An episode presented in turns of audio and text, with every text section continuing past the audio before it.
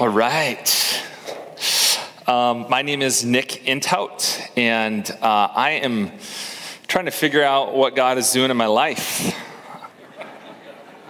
Anybody else with me there? Uh, for, for those, thank you. It's really good to be here. Uh, Julie and I put a little note in the bulletin, which doesn't even begin to express uh, our thankfulness to this community. Um, it's just like tip of the iceberg of the level of gratitude that we feel um, for being able to partner with you all over the last 13 and a half years. I came here to the river as a young adult, a young man. Some of you maybe remember that then. Somebody said to me recently who hadn't seen me in 15 years, You're a lot, there's a lot more of you now than there used to be. I just said, There's just more to love. Uh, but it is, um, this is a community that shaped our family and shaped my heart as a leader, um, shaped my character. Uh, so, you know, you're responsible for that. Um, and I, I'm, I'm really thankful to be able to be here to encourage you this morning. And so somebody said, How often are you going to pop in and do that? And I said, I don't know. We'll see. But um, God has called our family right now to pursue uh, a mission uh, to share the good news about Him in this city and uh, more broadly in this region, uh, working with churches and connecting them with the community. And so, um, what that means for a job, we're still kind of like working through all those details, but that's where we're trusting Him and, and following um, what I like to call the wild goose. The Irish refer to the Holy Spirit as like this honking wild beast that they're just trying to find. And sometimes I feel like as a Christian, that's what um, discerning where God is at work feels like sometimes, doesn't it? Like you're chasing this wild animal that, you know, you kind of want to hold on to, but you kind of don't because it's crazy. Um, and as another aside, our family has undergone some really big changes. Speaking of geese, uh, we recently uh, added four uh, little critters to our family. We have four chickens, and um, yeah, and we one of them we found out was a rooster. This has nothing to do with the sermon, by the way, but. You're not. I found out because I was laying in bed, and one morning it was about six o'clock, and it was an adolescent rooster, and it it just was like, ah! it, and it had this voice, and it was discovering it, you know. And so you adolescents, you know, when your voice cracks, Roosters do that too. And I remember as a teenager when I would pick up the phone and say hello, and my voice would crack. And anyhow, this is the same thing with the rooster. So we had to get rid of this rooster. So we're down to three. But our family is in this, you know, chasing chickens instead of the wild geese. So, uh, anyhow, this morning, I want to uh, share from you. We're going through a series on the words of Christ, Christ on the cross. And what we're going to talk about this morning is that even on the cross, even when we're crucifying God, his longing is for us to have life. Even when, when with crowds we say, He ain't God, He's not real. He's not really God. Even in that moment, the heart of God is to give us life, is to long for us to have life. Let me tell you a little bit about what has shaped this message for me. Um, I've shared it before, but I just want to say it again because it is a testimony to the goodness and the mercy and the love of God when I was in my early 20s, I had this really gnarly bout of, I think, what you would probably call depression. Uh, we didn't have language for it then. I didn't have language for it. In my family, um, there wasn't uh, a name for that thing that I was experiencing, but it was months upon months upon months of agonizing dryness and pain. And I'd wake up in pain and I'd go to sleep in pain and I would cry myself to sleep and I would go at my parents' foot of their bed and say, What is going on in my life? And they just looked at me like, I don't know, bro. Like maybe you should go to the doctor or something. And um, there was this spiritual just weight that I carried all the time. And then a week before my wedding, um, I woke up one morning and it was gone. And I knew when it was gone uh, that God had delivered me from it. Um, I found out later that my mom and a group of her teachers had been praying for years um, that God would, would just free our, our, our, our kid, her kids, that, they, that, she would, um, that God would liberate her children from anything that, that hindered them, that prevented them from following Christ. And when these ladies, when these teacher friends of hers heard what I was going through, they would get together and every week they would pray for me by name. And so when I was delivered from that, I felt like I got a new lease on life. So at 22, um, 23, getting married, um, all of a sudden I felt like not only was I back, but I had been through hell, and God had given me a new opportunity to serve Him and to love Him and to give Him everything I, I had. And I believed then, and I believe now, um, that we're so quick, and I'm so quick to give my heart to other things, to lesser things, to other gods. I'm quick to give my life and my time and my energy and my love and my affection to other things. And the invitation of God over and over and over is give, give, your, give your life to me, turn to me.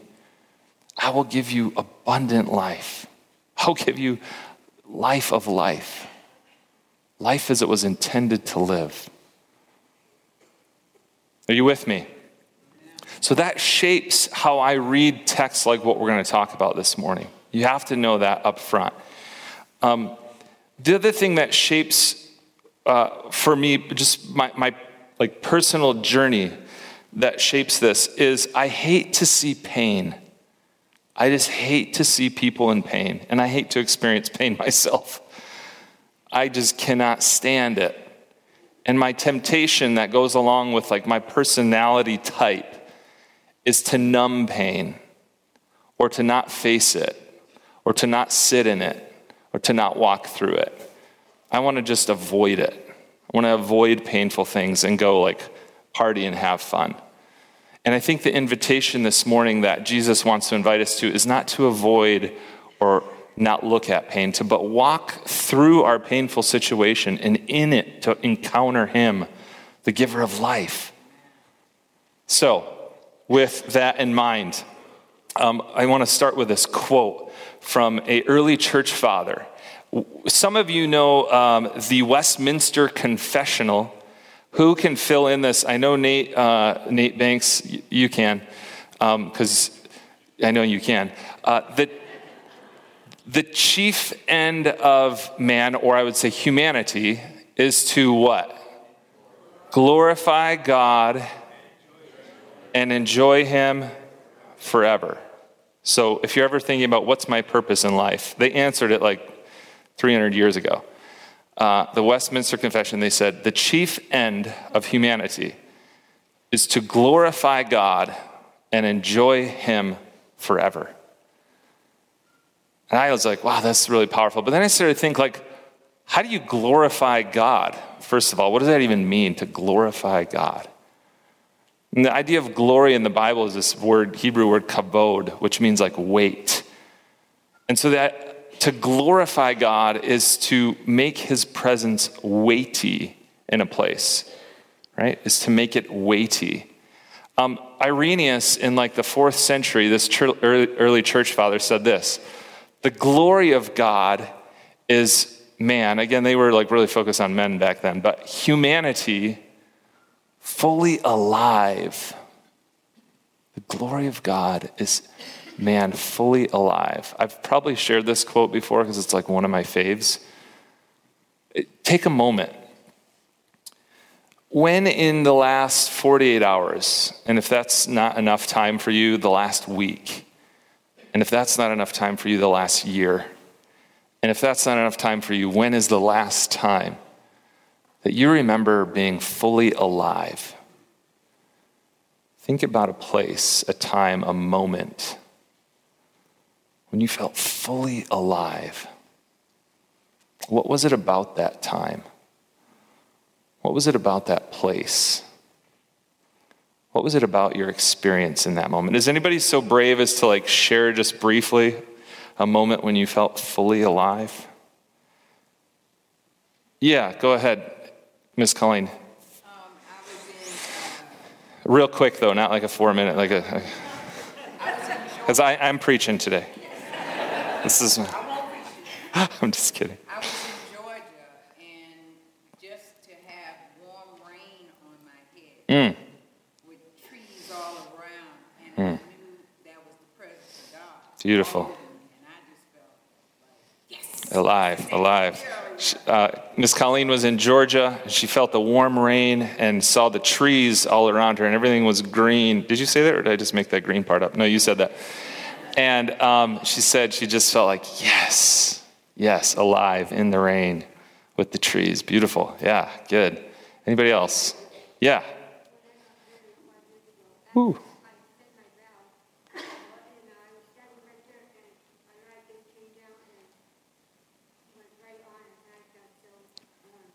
Awesome, awesome. Uh, Kim said when she got married, she felt alive, right? She just felt the, the, the, the goodness and the love and the presence of God there in that moment. It felt alive. Good. Um, maybe you have others. Uh, anybody else like want to share when they're like, I got to share this? Cooper? Oh, Harold. Yeah. Yeah, Harold, the man, right on. Harold, uh, for those of you that don't know, um, is uh, picks up a van at the Coopers, Ross and Sandy Coopers, and then um, he drives people who are interested who need shelter uh, from Sal- Salvation Army up to Set Free Calimesa. So there's a, a van load of people, and he's it's supposed to be a collaborative effort of a whole bunch of people. Pretty much, it's Harold driving the van for people. So it's been really cool, man. Um, for me, uh, it was about four minutes ago when all those kids were up here, and um, just imagining how they could be like P- uh, Pete and Laura, um, bringing good news to the world. How how beautiful on the mountains are the feet of those who bring good news. I was just thinking about all these little feet and where God is going to take them in their lifetime, right? And it made me feel alive. Well, biblically, um, for those of you that are wondering, like, when are we going to read the Bible? It's coming. Here we go. We're going to jump around a little bit, okay, with some text because I want you to see kind of a holistic picture of God's longing and his desire for humanity, his, his, the hunger that he has for us to see us alive. And in John 10 10, I want to encourage you um, maybe this week to read this entire section. Uh, of this uh, John 10, because it gives a picture again of Jesus as a shepherd. And we've seen that imagery before scattered throughout the Old Testament. God is referred to as a shepherd, right? Um, he, Psalm 23, some of you have that one memorized, where God is like a shepherd who leads us beside quiet waters and he leads us through the valley of the shadow of death. And he, he's like a shepherd who's protecting us. And I love that imagery. Well, Jesus picks up on it. And um, it's kind of cool because if you read this whole section from John 10, it, it gets a little confusing. You're like, uh, he's coming to this, this group of sheep, this flock. A group of sheep is called a flock. What's a group of um, narwhals called? Anybody know? I don't know either, but I just, I'm curious. What do you call a group of narwhals? Um, so there's all these sheep, and what would happen is in Israel, uh, you would have, if you were like a, a family, a few sheep, like we have three chickens, you would have a few sheep, and at night you would bring them to a designated place. And as a community or a village, um, you know, like these villages in, in Asia, uh, you would pick somebody to watch the sheep that night. So it'd be like, Caleb, you're on sheep duty, bro. And you'd be like, Mom, I don't want to watch the sheep I did like a week ago. And you're like, It's your turn. Sorry, you're a part of this family. That's your job. So Caleb would be the sheep guy for that night. But it wouldn't just be the Slaughter sheep. The Heckman sheep would be there, and the Wagner sheep would be there, and the Block sheep would be there, and the DeCock sheep would be there, and everybody's sheep would be there. All right, you with me? So in the morning, all the sheep are like hanging out together, you know? So, um, how does Don Bierman get his sheep? He calls them. And they recognize his voice. Some people said maybe they would have like a little whistle uh, where they would do a little and they're like, oh, the that's Bierman's call. And so the sheep would come to Don, and then during the day, that family would bring them out to their courtyard and their home. Okay? So that's the imagery here that Jesus gives. And I want to focus on um, 10, verse 10, because uh, he, he talks about how, as the, the shepherd of his sheep, um, he wants what's best for them, and his sheep know his voice. They recognize his voice. And this is a verse that um, Pastor John Gonzalez shared with me years ago. Um, because uh, it, it talks about in 10 verse 10, it says, The thief comes only to steal and kill and destroy. But Jesus, as this shepherd, I have come that they may have life and have it to the full. Now, this seems so obvious that a shepherd would want to give his sheep life. Doesn't this seem obvious? That a shepherd would do everything in his power to make sure that the sheep flourish. Because that's his job as a shepherd. Right? Doesn't this seem obvious? Here's the problem that I see so many of us sheep constantly rage against the shepherd. We bite his hand when he tries to care for us. We, um, I don't know, I'm kind of like a rebellious person, I think, at heart. And I know sheep don't wear collars. But if the shepherd tried to put a collar on me, he'd be like, I don't want a collar. Now, again, I know sheep don't wear collars. But we're continuously fighting against the good things that God is trying to give us in the gentle ways He's trying to lead us. We're just going off on our own way a thousand miles an hour, doing our own thing, pursuing what we think is going to be green grass over here. And in the meantime, God is saying, like, come on, I led you yesterday to green pastures. Why won't you trust me today? I'm going to do the same thing today. Are you with me? So, the thief, the idea of the thief is the one who comes uh, over the barrier that has been created to protect the sheep at night. And the thief, um, he's not trying to lead the sheep to any sort of pasture. The thief, unlike the shepherd, wants to use you for his purpose or its purpose.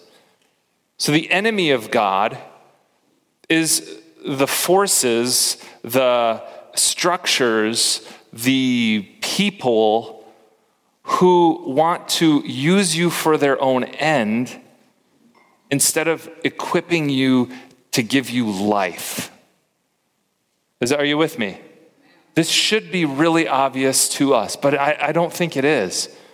And I, I say that because I continually see us, myself included, chasing after things that are lifeless. I recently asked a group of students um, two weeks ago, what's the opposite of beauty? What's the opposite of something beautiful? And we all said, ugly. But that's not actually true. Because things that are beautiful and good, oh, how beautiful on the mountains are the feet of those who bring good news. Things that are beautiful. They're beautiful because we pursue them, we're attracted to them. And when we get there, when we get to them, when we have the experience of a, a beautiful oasis or a garden or a mountain hike or a, a symphony or um, a drama or a play or something that you attend, um, when you experience it, it, it has this filling quality to it. The opposite of beauty isn't ugly because nobody pursues ugly things. We pursue glamorous things. We pursue things that are a mirage. They promise satisfaction and fulfillment and abundant life. And then when we encounter them, experience them, have them, we realize we're just as hollow, as empty as when we started. Are you tracking? Okay. Um, Jesus says this, uh, John 7 38. Again, this is about the broad mission of God, what he wants for humanity. Um, Whoever believes in me, as scripture has said, this is John, uh, for those in your Bible, John 7, just a few verses or, uh, earlier than, than John 10. John 7. Um, verse 38 Whoever believes in me, as the scripture has said, streams of living water will flow from within him. Streams of living water will flow from within him. By this, verse 39, he meant the Spirit. If you have your Bible, just underline that. Streams of living water will flow from within us. For those who are pursuing Christ, this is the promise. When you follow the shepherd, when he is the one who is leading us, there's this life giving thing. We call this in theology the generative reality of God. What? What? What? What? What? This means that God has the capacity and the ability to generate in himself, itself, herself, to generate life. That God is the source of life. Nothing outside of God imposes life on God. It is God who generates life from its being. And so when God lives and dwells in us, when we live connected to God, that life, Jesus says, is like streams that percolate. Streams don't percolate. What do streams do? Flow within us. Are you with me? Okay, now I want to ask you a question.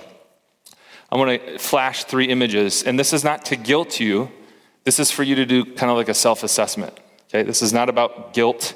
This is not saying you have to do more. I just want you to help yourself um, think about where you're at this morning, to be honest with where are you at. There's three images that I think are kind of like connected to this. The first one is of um, just like barren, I don't know where this is, Mojave. That looks worse than the Mojave Desert, right? Um, but th- three images, where is it? Mentone, they said. I made a Mentone joke once, like five years ago. Some of you maybe remember it. I'll never make that mistake again. Mentone is way more beautiful than this. There's a lot more rocks there. Shoot, I did it again. Well, you can't fire me, so. Um, but as you think about your soul, right? You think about your soul. Uh, some of us maybe this morning feel like this is a little bit like our soul.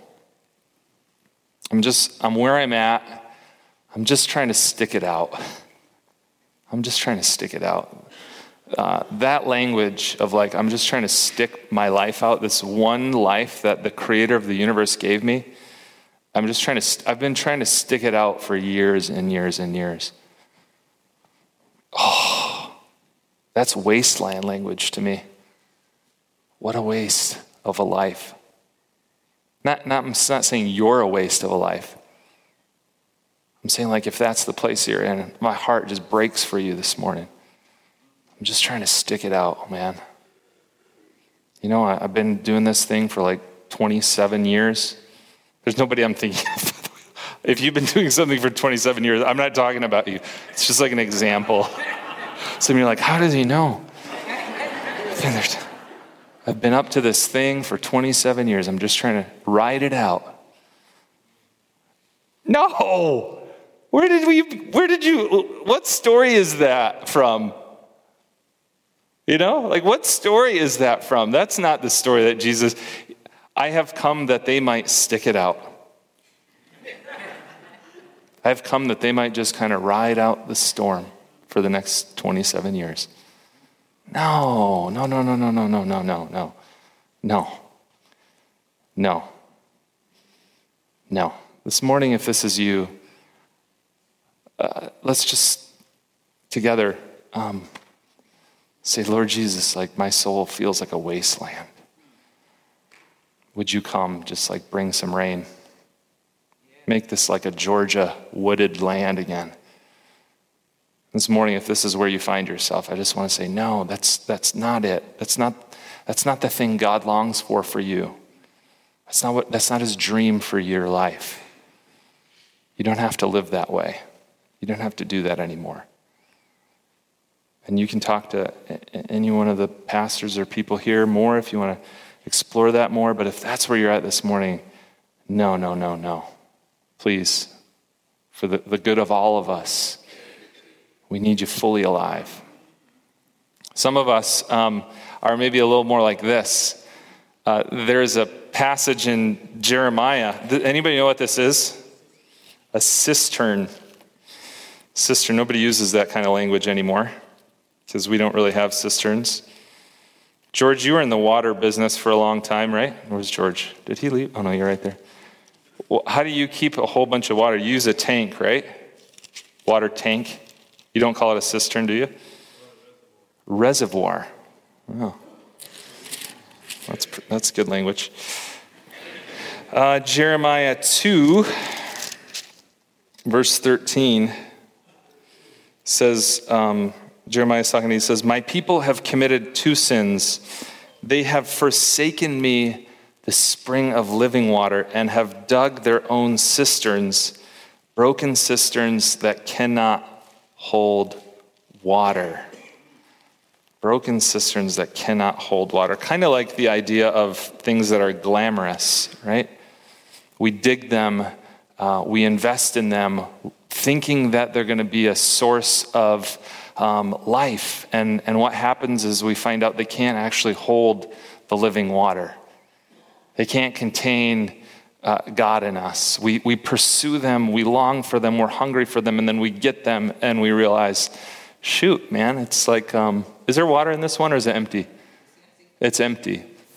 Um, it's just kind of like, it's damp, but what promises fulfillment isn't. And some of us, I think, this morning maybe are on that path, right? We're pursuing, we're chasing, we're, we're trying to find our value in something in our work or in relationships or in what people say about us.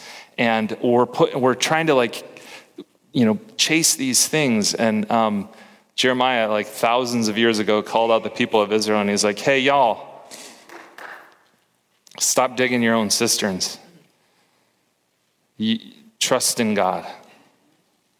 Stop digging, stop, stop trying to create your own thing and instead allow Him to bubble up in you. You with me? Because this is the invitation, right? The third picture is here's the invitation. This is what, what, what He longs for for us, for our soul. This is what God longs for for us.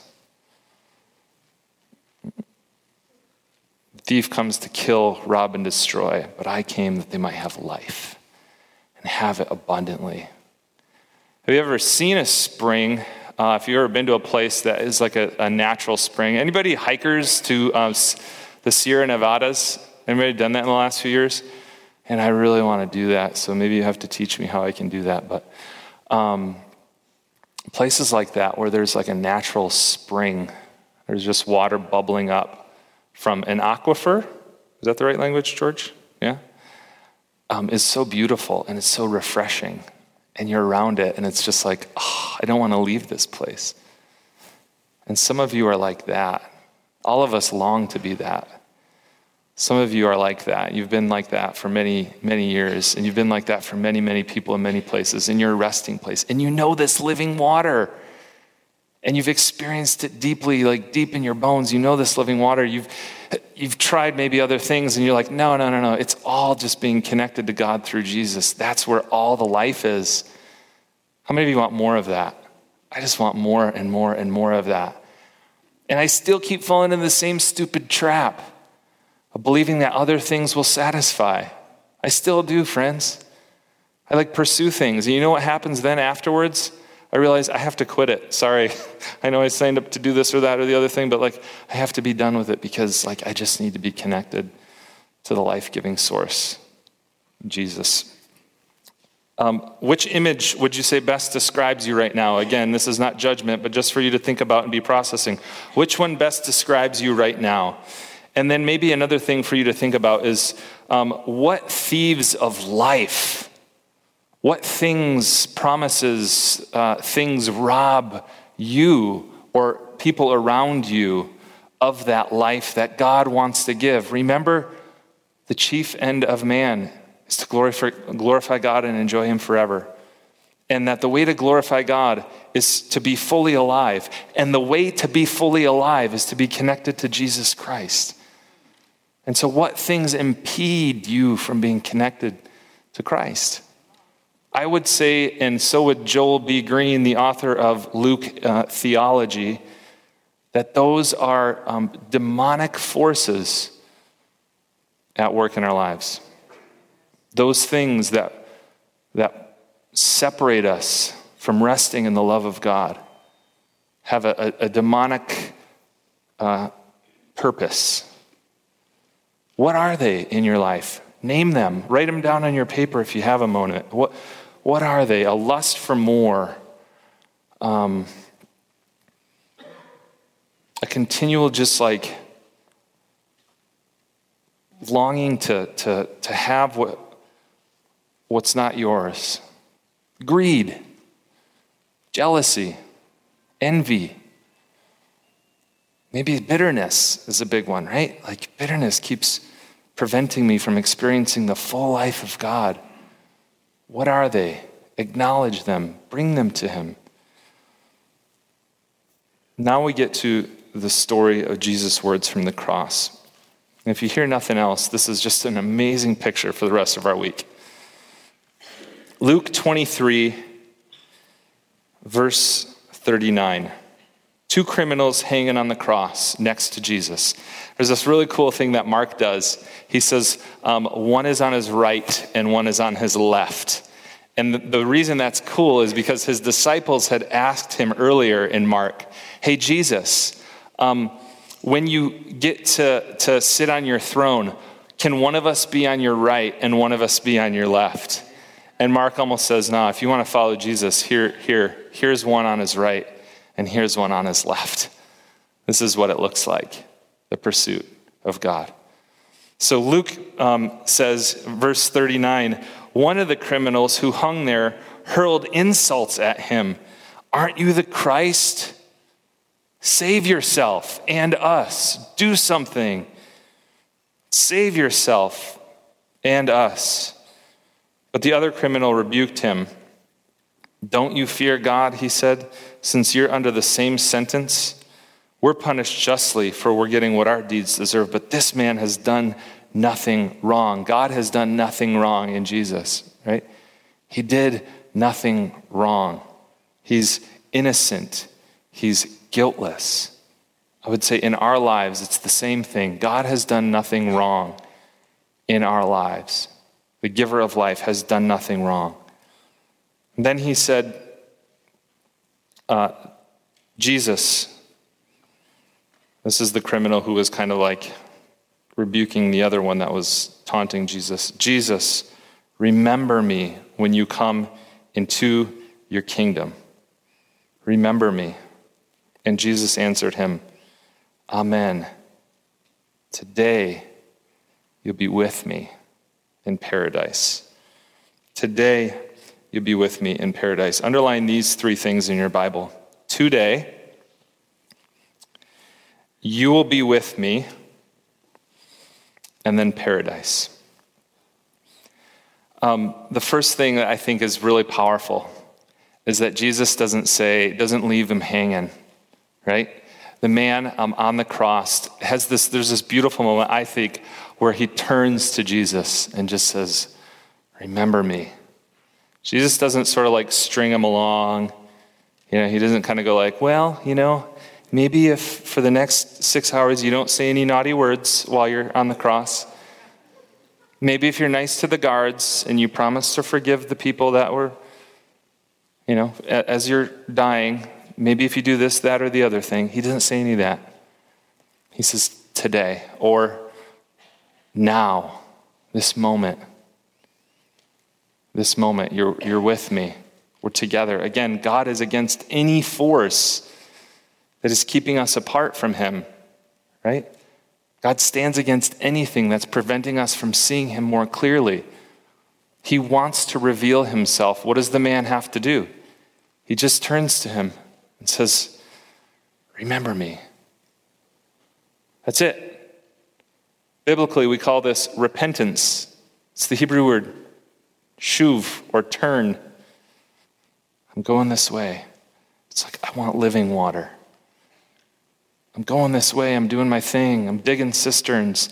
My heart feels like a doggone wasteland. And he says, Just turn to me.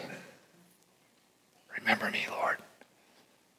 Give me living water again. Give me the water you have to drink. That's it. It doesn't have to be super like profound or crazy or whatever. It just it's a turn. Oh, give me your presence again, Lord. Remember me. Today is the day. Today. Then string him along. It's today. It's here. It's now. You want him. He's here. God is here. He's waiting, right? Second, um, you will be with me in paradise. Biblically, the idea of salvation is life with God. John 17, 3. Jesus um, is praying for his disciples and praying about why he came. And he says, This is eternal life, that they know you, Father. They know you, the only true God. This is eternal life, that they know you, that they live in relationship with you. That's why the Blackburns are doing the work that they're doing. They're trying to get people to understand in their own language that God wants to live with them. This is eternal life, that they know you, that they live with you, that they're not separated from you, that they have hope and peace and joy, and it bubbles up within them. This is eternal life, that they know you that they know you, God. They know your love. They know your forgiveness. They know your mercy. They know your peace. That they know you. It's relationship language, it's not transaction. God wants relationship with us. Who, this is eternal life, that they know you, God, and the Son whom you have sent, that they know you, God, and Jesus Christ whom you have sent. Friends, God wants to know us. Jesus says to the thief, Today you will be with me. I would say, Today you are with me. You are with me in paradise. Now, in your Bibles, um, just highlight bracket paradise.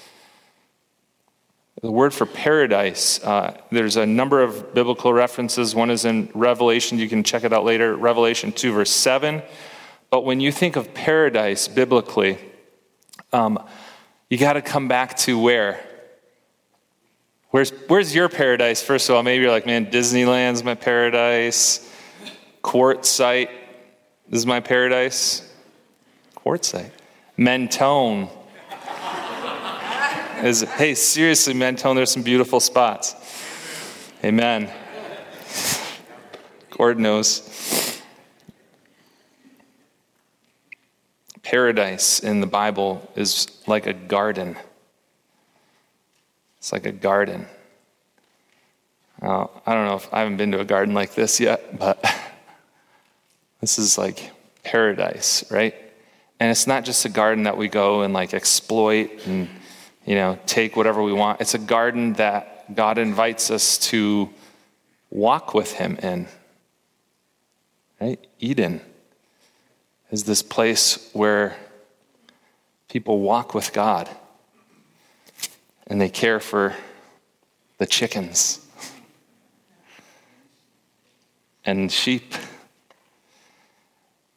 And it's a place where they, they, they feel no shame. And they're unburdened. And they rest in God's presence and they walk with Him. They live with Him. And they do it today, and then they do it forever. And Jesus says, when you are connected to me, you experience eternal life. And that eternal life is relationship with me. And it's paradise life, it's garden life where we walk together. I don't know what, what things or forces prevent you from experiencing um, rivers of living water bubbling up in you. Maybe for some of us, there's people in our workplace or our neighborhoods who we just long to become alive, to experience and know what we've um, known and seen. And we're just praying that they would experience it. And maybe God's inviting you to just share with them something from this message. Say, hey, I want you to know, like, I know things are hard, but I'm longing for you to experience just like the living water. I know you're tired and burdened and, and um, heavy laden, right?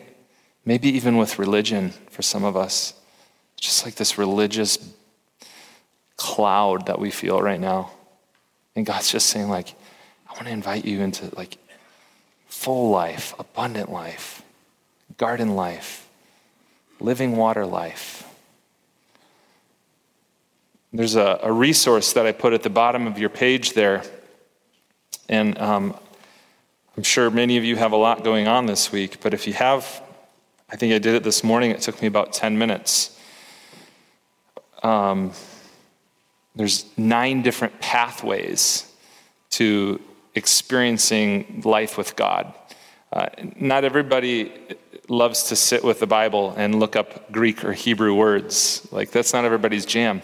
Um, and so, in this Pathways to God, this little test, some of you might find, you know what, I really feel connected. I feel like the life and the, the, the living water. I experience that most when I'm on a hike.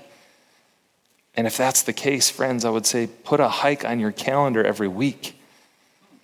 You don't want to be disconnected from the way that God wants to walk with you. For some of us, um, maybe it's, it's when I'm able to um, sing and raise my hands in worship and I would say, YouTube it, man, every day. Spend a half hour on YouTube. Why wouldn't you want to be connected to the life? If when I was saying, when's the last time that you felt fully alive, that was not within the last month or year, I would say, take this test. Figure out how has God wired you to receive that living water and then go do it. And go find it. I think that you and I have been created to be fully alive, fully alive, fully alive. Say it with me fully alive. Fully alive. I don't think he wants us to live parched. I don't think he wants those cisterns to be cracked. I think he wants each person in this room. I think he longs for our neighbors. I think he, he longs for our communities. I think he longs for our city to be fully alive. Would you join me in praying into that? Heavenly Father, in Jesus, you revealed to us what you're like.